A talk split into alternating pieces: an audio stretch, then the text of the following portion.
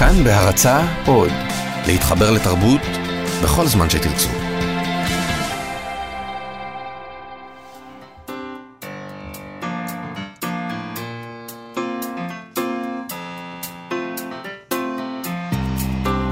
מה שכרוך, עם שירי לב-ארי וענת שרון בלייס. צהריים טובים, שירי לב-ארי. שירי והליפסטיק, אגב הידיעה על זה שלא יוזלו התמרוקים. כן, זו ידיעה קשה ומרה. לפי דעתי תמרחי רק שפה אחת.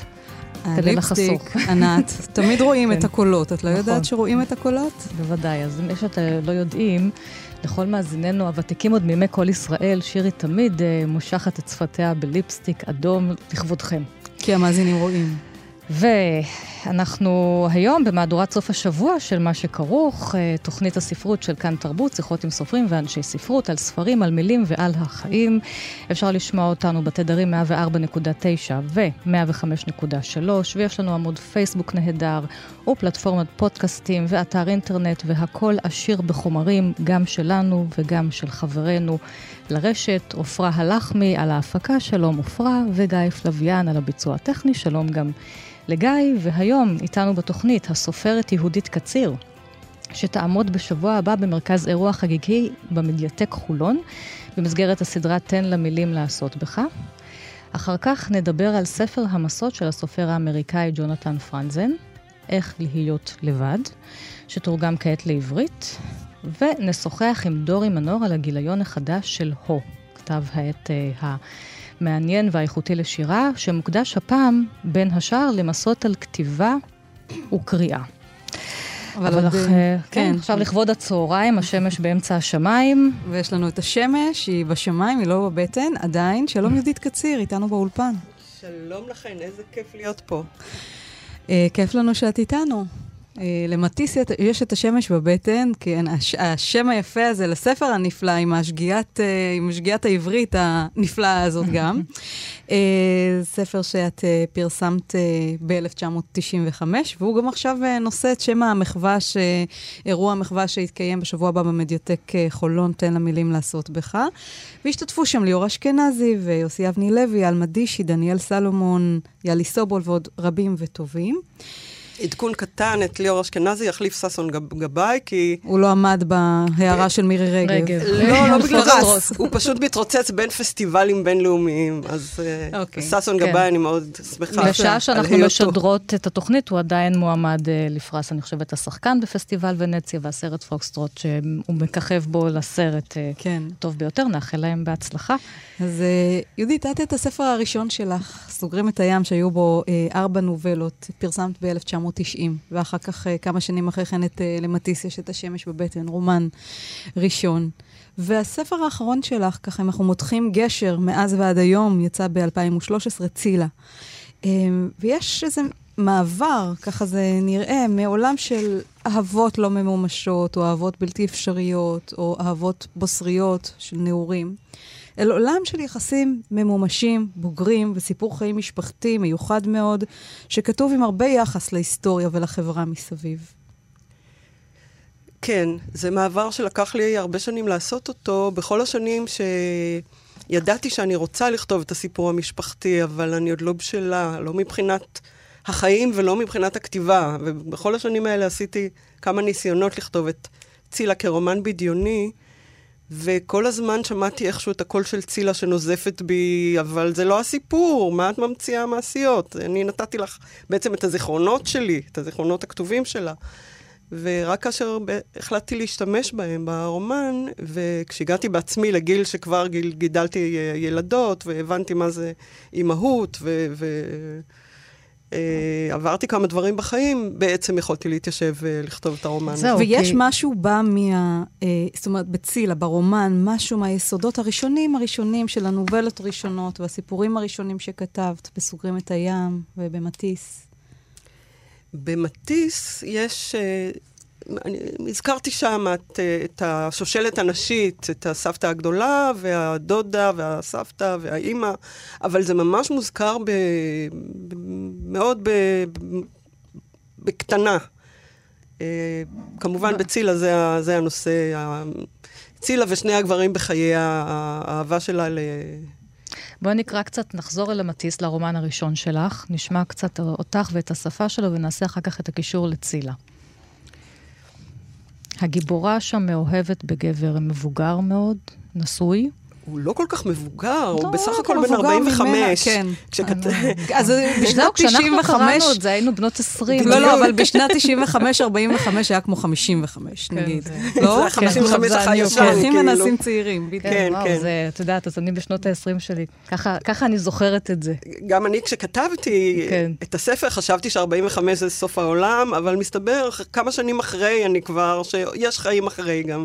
והיא מטלטלת בין ליבה השבור לבין אה, היותה חניכה של כתיבה. היא חונכת את עצמה להיות אה, אדם כותב. וזו אולי ההצלה שלה. כן. אני אקרא. אישה צעירה פוגשת גבר נשוי שגילו כפול מגילה. בהתחלה אינה אוהבת אותו, אחר כך היא אוהבת יותר מדי. הם נוסעים, הם חוזרים, הם נפרדים. היא אינה יכולה לשכוח אותו.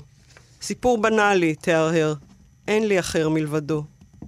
ולמה אני לא כותבת על ההווה? אבל איך אפשר כשהעבר, כמו בוקר מיומן, לוכד אותה בפלצורי געגועיו, ובה דמותה בת ה-22 כורכת את זרועותיה סביב צווארה? ובעצם מעולם לא כתבה על ההווה, גם לא כשחזרו ממצרים. בוקר אחד, שמיים אפורים לחים וריח האוויר כשל עץ שרוף, ירדה לרחוב מרכז בעלי מלאכה, חלפה על פני הכוך של רפדיה אלברט הבולגרי הופך כל פוטל לכיסא מלכות, ועל פני בית המלאכה להשחזת סכינים, עולרים ותארים באחריות. עברה את מספרה סלון יעקב תסרוקות מודרניות מפריז, שיגאל נהג להסתפר בה מאז גיל 14, ובחנות למכשירי כתיבה בחרה לה מחברת עבה מכורכת כחול.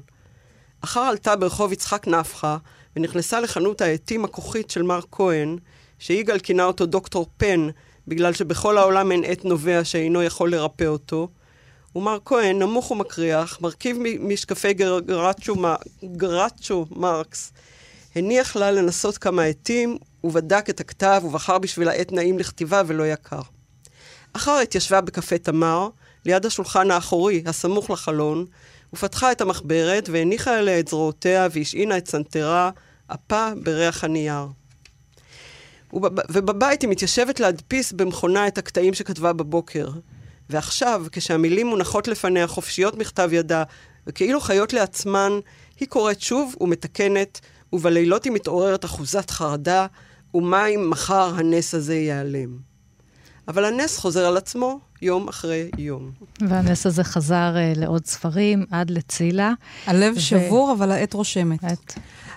הלב כאן עוד לא, עדיין לא שבור. כאן הוא נוסע, ואיזה מין פאוזה כזו שהיא, בה היא כותבת, ו, אה, אבל הלב נשבר אה, כשנה יותר מאוחר. אני זוכרת שקראתי את הספר הזה, וגם כן הייתי במין מערכות יחסים כאלה שלא ברור כן, לא, עם הלב השבור בשנות ה-20. זאת אומרת, הלב שלנו תמיד נשבר, גם בגילאים מאוחרים יותר, אבל כל פעם יש לזה איזשהו מצב צבירה אחר. ובגיל 20 או בגיל ה-10 זה באמת נראה שזה סוף העולם. חשבתי שעקבת אחריי, וממש כתבת עליי. הרבה נשים כן. אמרו לי את זה. ושגם את הולכת לרפא את עצמך עם, ה, עם הכתיבה.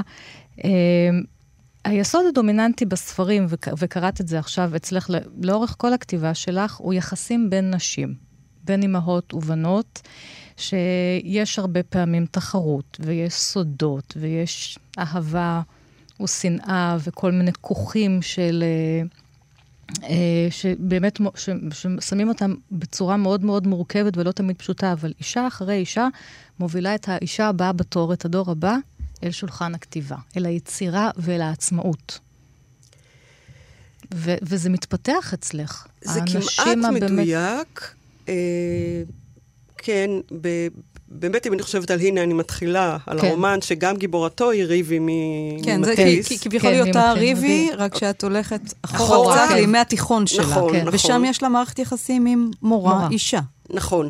אם למטיס יש את השמש בבטן, האהוב, המנטור, אה, שפותח לעולמות של תרבות, אומנות, אה, ספרות, הוא גבר, והטקסטים שהספר מתכתב איתם, הם טקסטים של דרך המלך, של הקאנון הרשמי, אפשר להגיד, של ספרות ושל אומנות. אה, אומנים כמו מטיס ופיקאסו ויצירות ספרותיות, אה, שירים של פן. אלכסנדר פן ושל שלונסקי וכולי. הרי ב... הנה אני מתחילה, שנכתב הרבה אחרי, אחרי אבל הלך נכון, אחורנית בזמן. שמונה שנים אחרי כן. יצא. היא, האהובה מנטורית היא אישה, והטקסטים שהספר מתכתב איתם הם אה, דליה רביקוביץ' ועמליה כהנא כרמון וסילביה פלט, ובעצם טקסטים של הקאנון הנשי שהוא פרטי, כי הרי לא למדנו, בני הדור שלי ואולי גם בני הדור שלכם, שאתם קצת צעירות ממני, יצירות של נשים בבית הספר כמעט בכלל. דבורה ברון. נכון, דבורה כן, ברון, כן, וכמה כן. שירים אולי של רחל. של רחל. זהו, לא נכון. הרבה יותר מזה. לאה גולדברג, לאה גולדברג, כן. בתוך ים של 12 שנות לימודי ספרות, קשה להאמין. ו, ובעצם כל אחת מאיתנו בנתה לה איזה קאנון פרטי כזה, כמעט מחתרתי, של יצירות שנכתבו על ידי נשים. זהו, אז את עצמך מרגישה חלק, ככותבת, משושלת של כותבות נשים בעברית. מי האימהות הספרותיות שלך? לחלוטין. אה, יש לי גם אבות ספרותיים, לא רק אימהות ספרותיות, אבל אם מדברים על האימהות, אז אני זוכרת את ההיקסמות שלי מהשיר חמדה של דליה רביקוביץ'. ב- כמו שאני מתארת ב"הנה אני מתחילה", קיבלתי את הספר שירה צעירה לבת מצווה, ובגיל 12 פשוט הוקסמתי מה, מה, מהמוסיקליות, מהחושניות, מהדימויים, מה... זאת הייתה אנתולוגיה של שירה צעירה שיצאה בשישי, בסוף שנות ה-60, כן, בהוצאת עקד. נכון, והמשוררים הצעירים של אז נכון. היו דוד אבידן, ועמיחי, ודליה רביקוביץ', הם היו הצעירים. כן, אני זוכרת שמצאתי את זה פעם בחנות לספרים משומשים, יש לי את זה בבית, זה מהאוצרות האלה שמוצאים. אבל כן. נגיד מבחינת הפרוזה, הזכרת קודם את עמליה כהנא כרמון. כן, בהחלט. כן, אה, אה, עמליה כהנא כרמון. אה, אבל, אבל לא רק ישראליות. וירג'יניה וולף. וירג'יניה וולף, ואפילו אריקה ג'ונג, אם אתם כן. זוכרות את... אה, פחד גבהים. פחד גבהים, שלקחתי אותו בספרייה ושיקרתי שאני לוקחת לאימא שלי. אה, גם הוא היה חלק מאותו קאנון פרטי, כמובן יונה וולך, שאותה לא לימדו בבית הספר.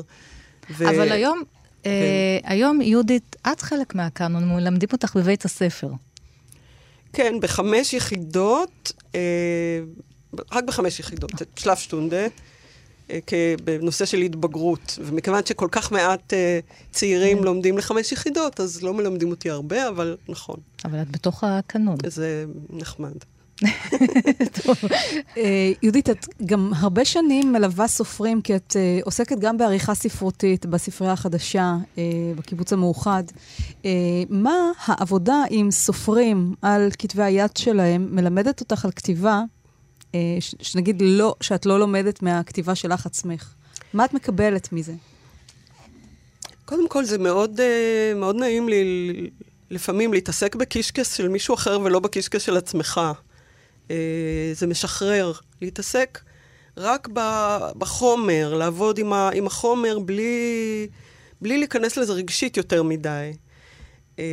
וזה מלמד אותי צניעות. זאת אומרת, זה מלמד אותי להיכנס לאור הזיקית ולהיות... אה, למצות את הכוונות של הכותב. את מלמדת גם אותם צניעות, כי יש היום אה, לא מעט סופרים, ואנחנו נדבר על זה בהמשך התוכנית. אה, אולי תמיד היו, אבל אולי בעידן הפוסטים בפייסבוק, שמאוד מאוהבים בכל שורה שהם כותבים.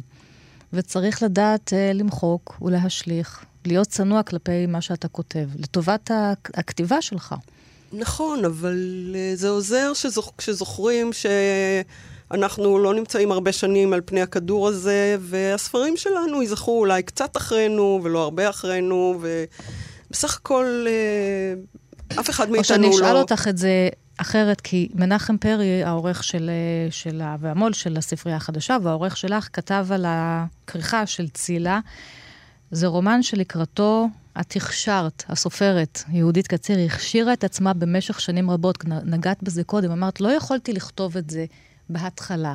הייתי צריכה להכשיר את עצמי. כלומר, לקחת את הזמן ולדעת שאני צריכה את השהות הזאת כדי לכתוב את צילה. ולפני זה אני צריכה לכתוב דברים אחרים, להתנסות בדברים אחרים. נכון, נכון. זאת אמירה של צניעות, יהודית, נכון. להכשיר את עצמי. לא יכולתי להגיע מיד ולכתוב את הרומן של מאה ה-21 לצורך העניין. לא, לא רק זה, גם, גם, אה, גם ההחלטה להשתמש בכתבים המקוריים של חלק, אה, לא רק של צילה, גם של חנן, אה, בן כן. זוגה, ומכתבים, גם זה, לתת להם את המקום שלהם, ולא לקחת את הסיפור שלהם ולהפוך אותו לשלי לגמרי בשמות בדויים, ובאמת להשתמש בהם, אלא הרגשתי שהם אלה שמשתמשים בי. זאת אומרת, כן. אני השליח להביא את הסיפור שלהם בצורה הטובה ביותר. יש חיים אחרי צילה, אחרי שכותבים רומן מונומנטלי גדול, רחב, שנוגע גם בתחום, בחיי המשפחה שלך, בשורשים, וגם בחיים של החברה הישראלית בראשית המדינה. לאן אפשר להתקדם אחר כך? כי אני חושבת, נגיד, עמוס עוז אחרי סיפור על אהבה וחושך עבר לפרסם סיפורים קצרים. כן.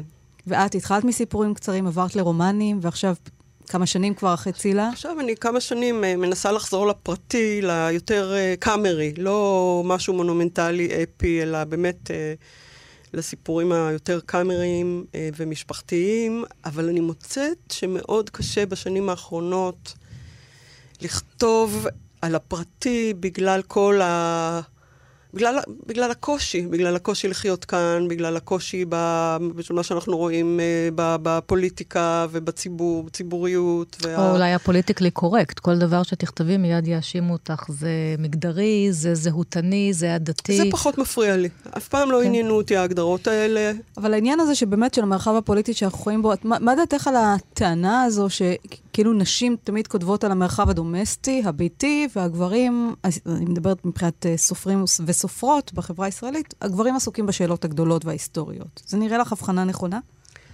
לא לגמרי, מכיוון שאני כתבתי את הסיפור המשפחתי שלי בצילה, למשל, ועמוס עוז כתב את הסיפור המשפחתי שלו בסיפור על אהבה וחושך, אז כל אחד מאיתנו עשה את זה בגישה אחרת, אבל זה לא שהוא התעסק בעניינים הגדולים ואני בעניינים העניינים הגדולים. אבל כן, מצד שני, הבאתי את סיפור הציונות בצילה דרך נקודת המבט הנשית. הנשית. דרך החיים, דרך גידול הילדים, דרך הפרנסה והסיפורי האהבה על רקע התקופה, כאשר התקופה באמת משמשת כ... כרקע. אם אנחנו באיזה מין שיחה שיש בה מבט פנורמי על uh, מכלול יצירתך, איזה מהספרים שלך או מהסיפורים שלך את הכי אוהבת, הכי קשורה אליו? באופן טבעי לצילה, משום שהוא האחרון, ומשום באמת שעבדתי עליו uh, uh, הרבה זמן. אבל אה, לקראת המופע, מחווה במדיטק, בחרתי קטעים שהשחקנים יקראו. מתוך ו- מטיס. מתוך מטיס, ו- ודפדפתי וקראתי קטעים מפה ומשם, ואמרתי לעצמי, וואלה, לא רע. לא רע, בחורה בת השלושים כתבה נחמד ו- ובסדר גמור, ו- ובעיקר התקנאתי בעצמי על, ה, על התשוקה הגדולה שבה זה נכתב. כן, זה ספר עם המון המון תשוקה. כן, תשוקה לחיים, mm. תשוקה לאהבה ותשוקה לכתיבה, ולבלוע את העולם. ו... ו- ובזה, לזה, לזה אני קצת מתגעגעת, כי זה הולך ופוחת עם הגיל, אין מה לעשות. אז נחזיר את המאזינות והמאזינים גם אל הספר, למטיס יש את השמש בבטן, שלך, של יהודית קציר, וגם בשבוע הבא לאירוע במדיאטק, סביב הספר הזה. ועכשיו לפינה שלנו. עץ לכל חפץ.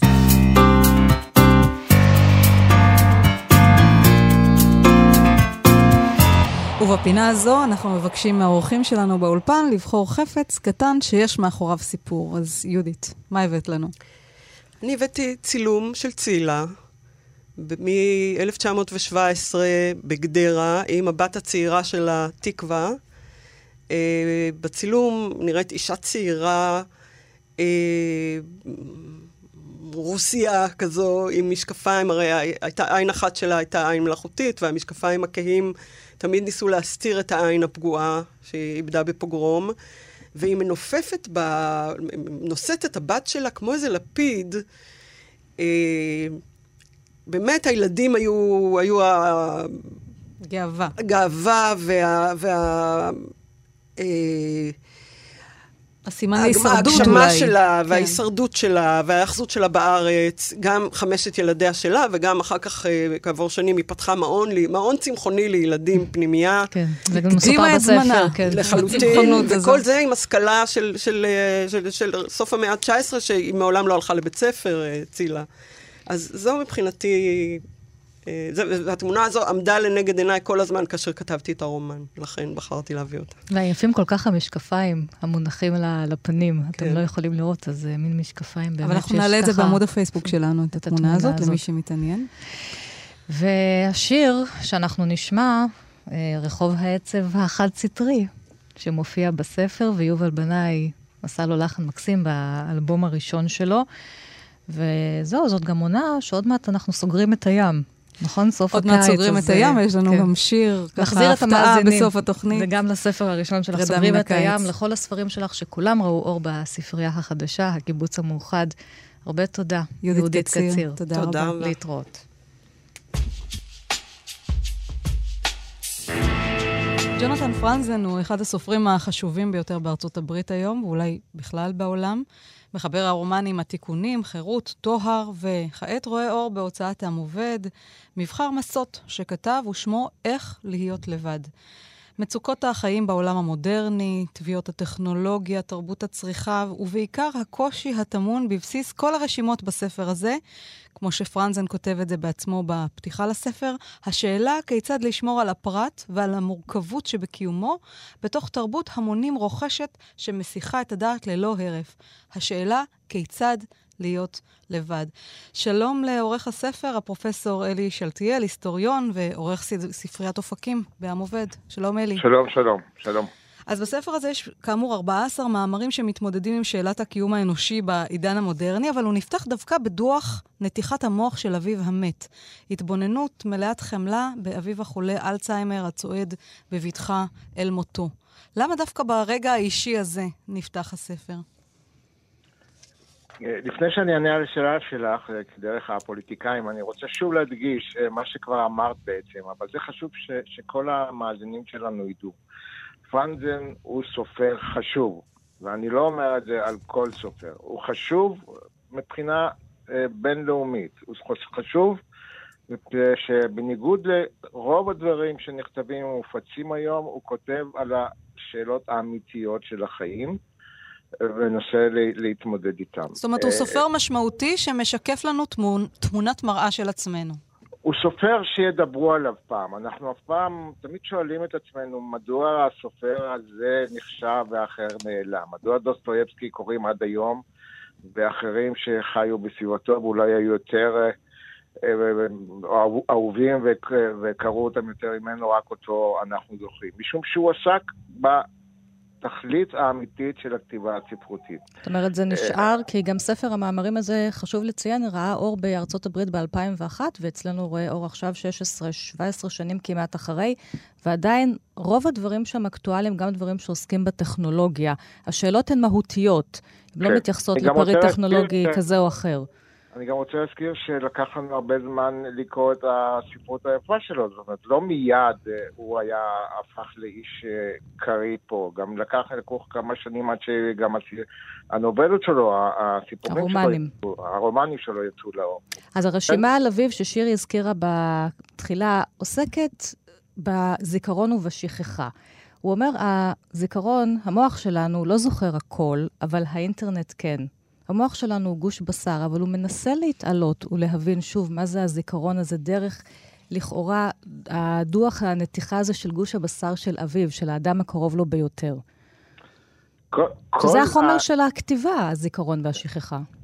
כל הניסיונות של פרנזן, גם בספרות היפה שלו, גם ברומנים הגדולים שלו, זה איזה מין מאבק לא נגמר אה, להבין מה קורה בעולם הזה, שהוא משתנה לנגד עינינו כל כך במהירות אדירה, ו- וכיצד הדברים האלה משנים את חיינו. הלוא בסך הכל, בימים אחרים, או לפני שהעידן שבו אנחנו חיים, לא היה ריחוק כל כך גיאוגרפי ואחר בין אבא שלו לא. זאת אומרת, הוא היה רואה את כל הדברים האלה מיד, כי הוא חי, היה חי איתו.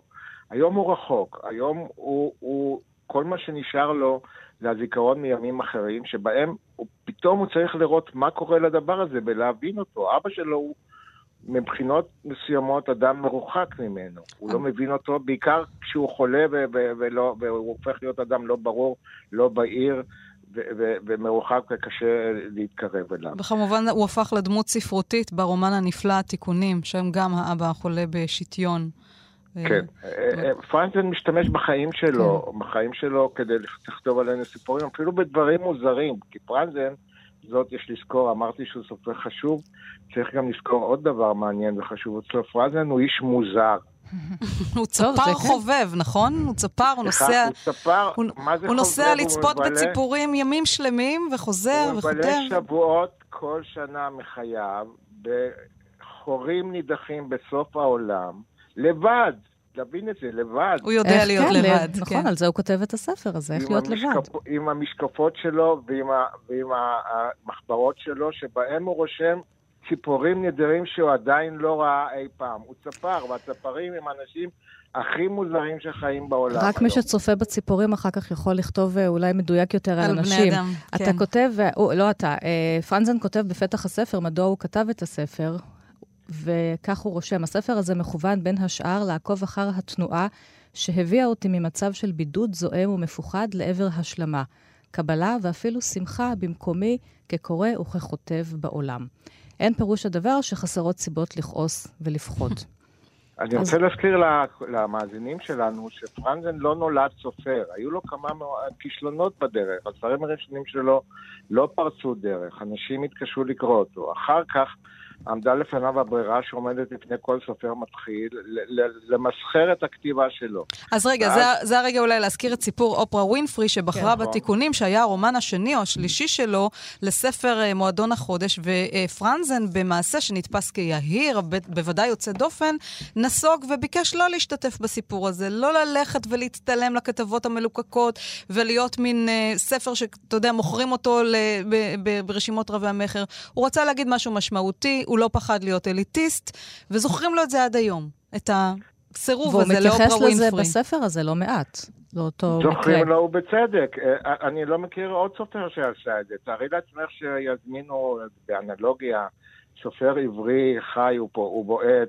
לראיון, נאמר, בשבעה ימים או איפשהו בידיעות אחרונות. את פגשת מישהו שיסרב להצעה הזאת? הוא לא רצה נגמר. להתערטל, הוא הבין, הוא אומר, הבנתי לא שכל לא השערים במגזינים לא... זה, זה, זה, לסופרים שאומרים דברים לא משמעותיים.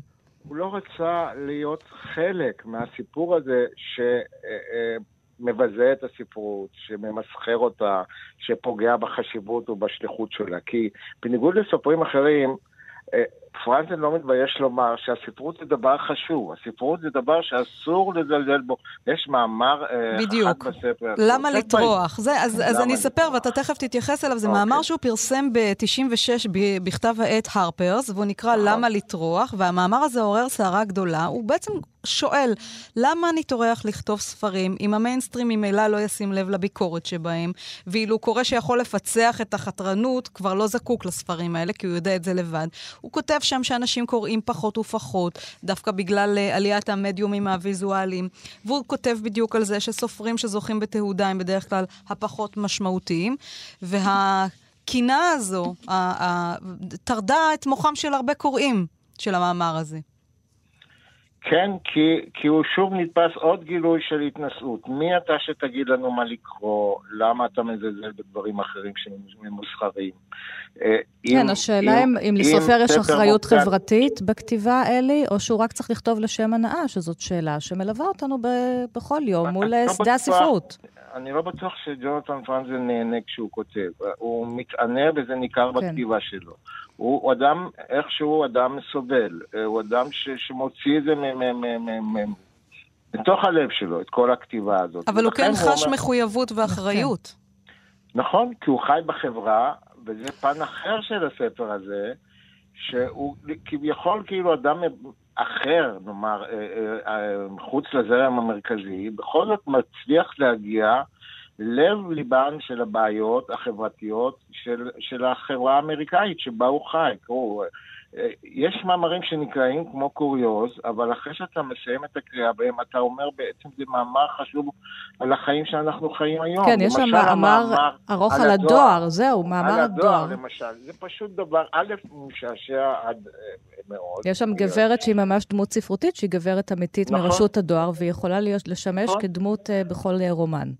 נכון, ויש אנשים שאומרים שפרנזן הוא טרחן, כדי לקרוא את הספר הזה, לראות כמה הוא לא טרחן. אני אוהבת גם את, ה, את החלקים, אני לא הייתי קוראת אה, להם טרחנים, אבל רהבתניים שלו, כי לפעמים הוא כן, כן. מתרברב קצת ביכולות הכתיבה אה, שלו. כבר קצת שוחחנו, אם יש כאן טרחנות ואיפה... פרנזן לא עושה לך חשבון. הוא, קוסם, לא אכפת לו מה שתגידי עליו, הוא קוסם שמלהט. ולכן הוא יוצא לחיים עצמם. האיש המבודד הזה שיושב בחדר שלו לבד, הוא גם גרוש, וכל הצרות שיש בעולם באו לו על הראש, ונדמה שהוא, שהוא לא איתנו בכלל, יוצא אל החיים ורואה אותם כמו שאף אחד לא רואה. הוא מתחיל, הוא שואל את עצמו, מה, מה זה הסיפור הזה שאין יותר תואר? אנחנו כל אחד צריכים, צריך לשאול את עצמנו, מה בא במקום זה? מה קרה לחיים הישנים שלנו, שקיבלנו פעמיים דואר ביום והיום הכל קורס?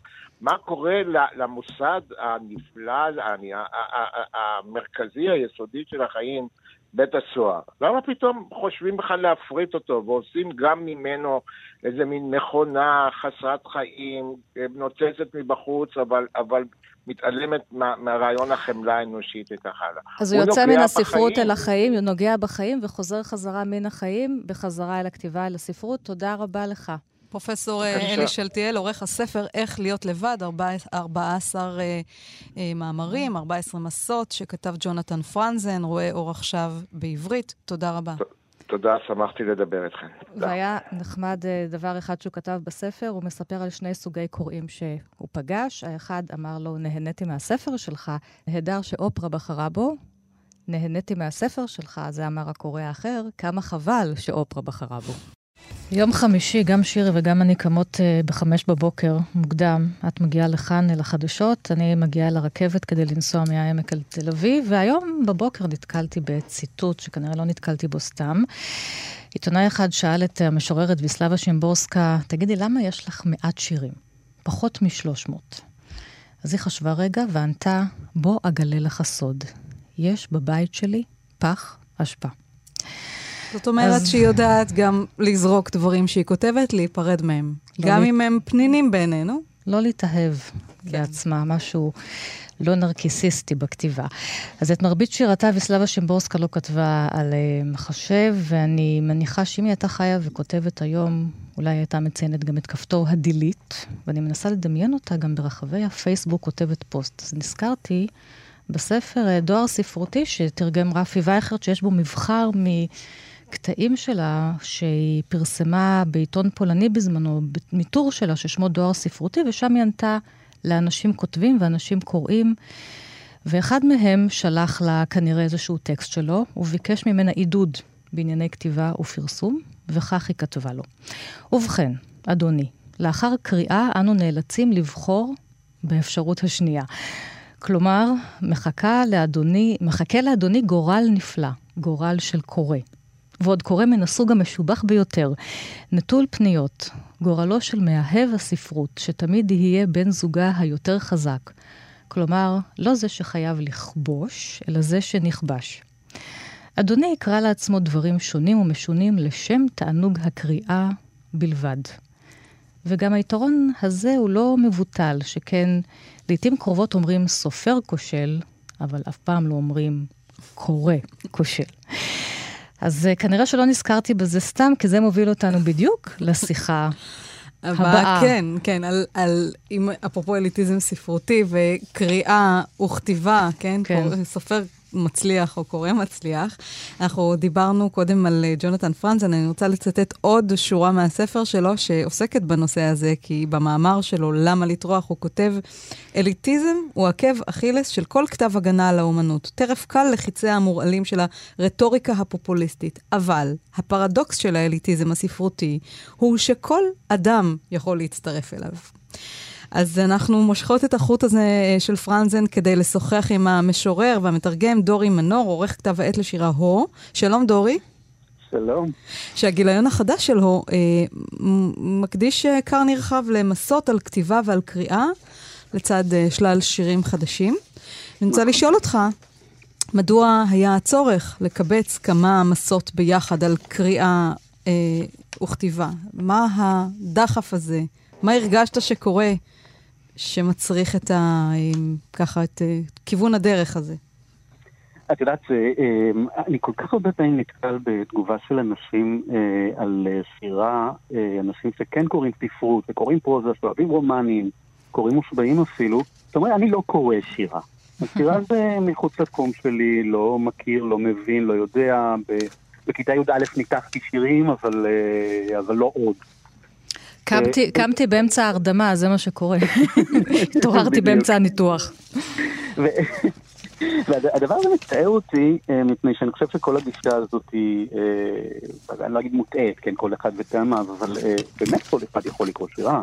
ויש שירה נפלאה שנכתבת היום בארץ, לא רק בארץ, אבל כאן בכלל יש פריחה גדולה. ואני חושב שהכתיבה על שירה, והכתיבה על כתיבה בכלל, זה, זה איזושהי דרך מלך לאפשר לאנשים להתוודע לאפשרות לקרוא בכלל.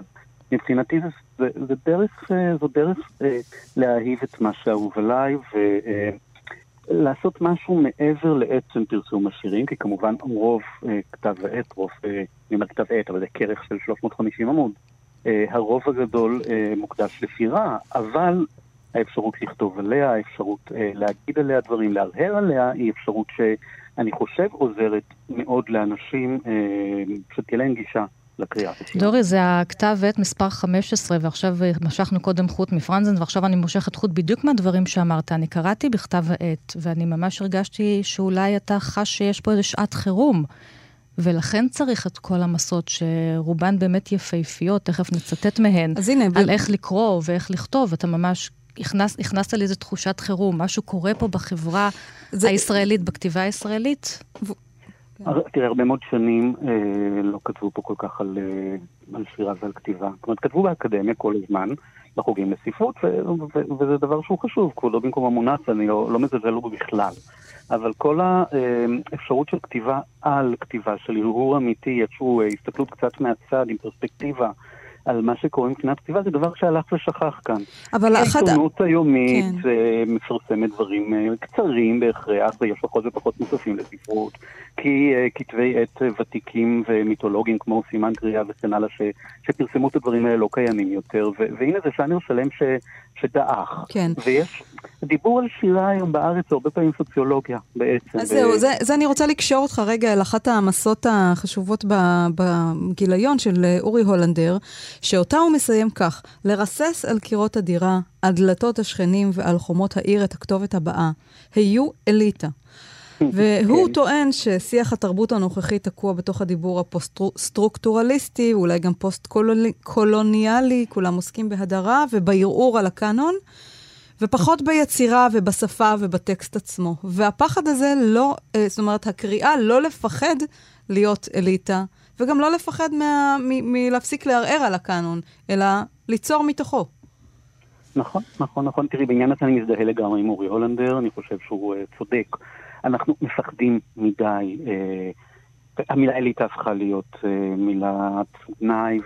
והיא לא צריכה להיות מילת גנאי, כי באמת, כמו שקודם ציטטת כל כך נכון, זו אליטה שכל אחד יכול להצטרף אליה, זו אליטה שאין לה תנאי קבלה.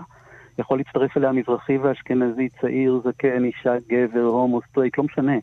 הרעיון הוא אה, פשוט שתהיה איזושהי אמת מידה לבחון מה טוב, מה פחות טוב. ואמת המידה הזאת לא צריכה להיות אמת מידה סוציולוגית. כלומר, לא עניין של פוליטיקה של זהויות, לא עניין של אה, האם הכותב הוא כך וכך אה, בזהותו, האם הוא מזרחי, האם אשכנזי וכן הלאה, אלא אה, האם הכתיבה עצמה, האם היצירה עצמה היא טובה.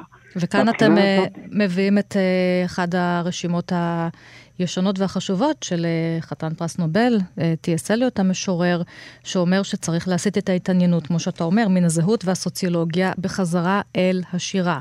ששירה היא לא מתן דרור לרגשות, אלא בריחה מרגשות, והיא לא ביטוי של האישיות, אלא בריחה מן האישיות. עם כן, זאת, כן, המשפט החשוב, מובן מאליו, תמשיך אותי. שרק מי שיש לו אישיות או רגשות, הוא יודע מה פירוש בריחה מהם. ואחד המאמרים באמת החשובים שלו, אני חושבת שגם ראו אור באיזשהו, בעבר, באיזשהו ספר. לא, בארץ לא, כי יש לו לא, ספר על שירה.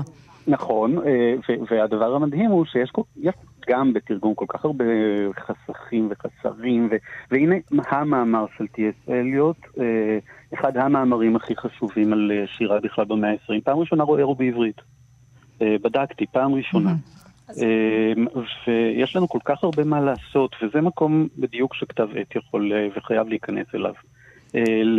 לשתף באהבה הזאת, לשתף ברצון האליטיסטי הלא מתבייש והלא נכלם הזה, שעוד פעם אני מתעקש להגיד שהאליטיזם הזה לא מדיר אף אחד, שום קבוצה, שום כן. אדם, ש... על, על שום רקע שהוא, להפך, הוא קורא לאנשים ש... גדלו במקומות אה, אה, פחות, אה, נגיד, עשירים להצטרף אליו.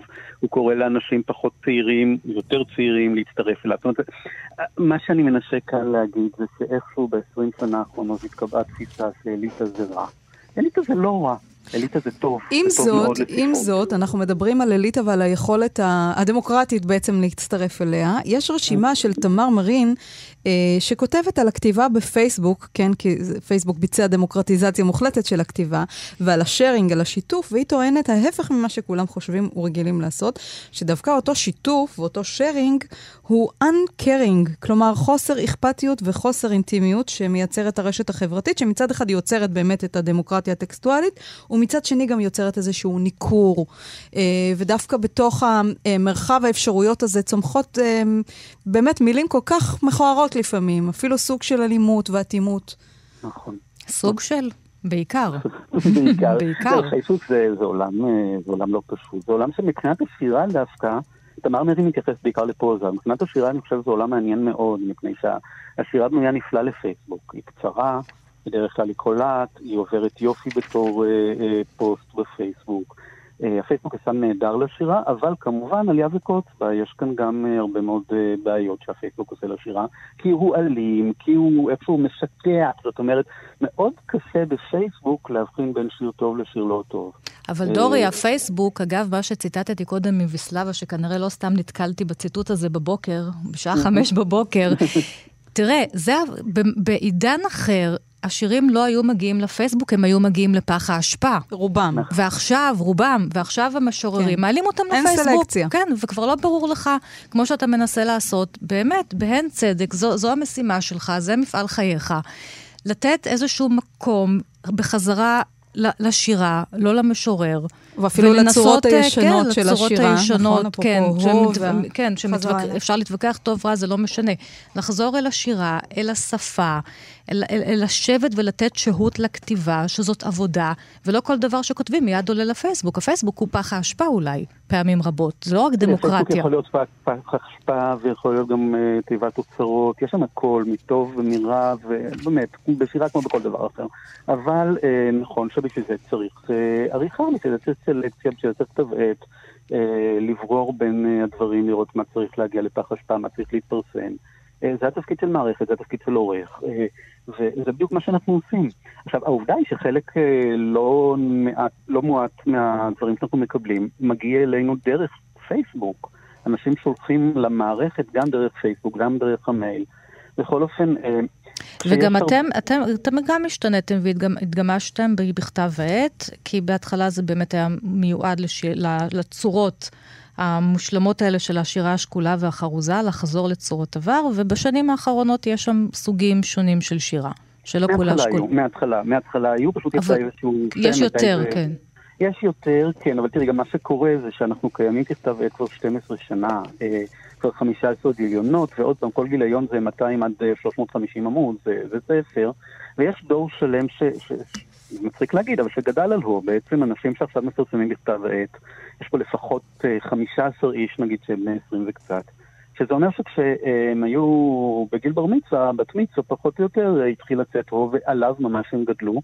וכאשר הם כותבים היום אה, שירה בחרוז ובמשקל, או שירה בלי חרוז ובמשקל, איפה, אה, שתי אפשרויות שוות ביניהם.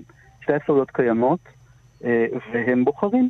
אין איזו כן. התייחסות שככה היום כבר לא כותבים. כמו שכשאנחנו התחלנו לצאת, הייתה תחושה שלכתוב בחרוז ובמשקל זה דבר אנכרוניסטי. היום כבר לא, לשמחתי הרבה. אז עשיתם לא תהליך של אה, לגיטימציה לחרוז כן, ולמשקל המודרני. פשוט, כן. פשוט פלורליזם, אפשר ככה, אפשר ככה, ו... זה טוב, וזה טוב בתנאי שכותבים טוב.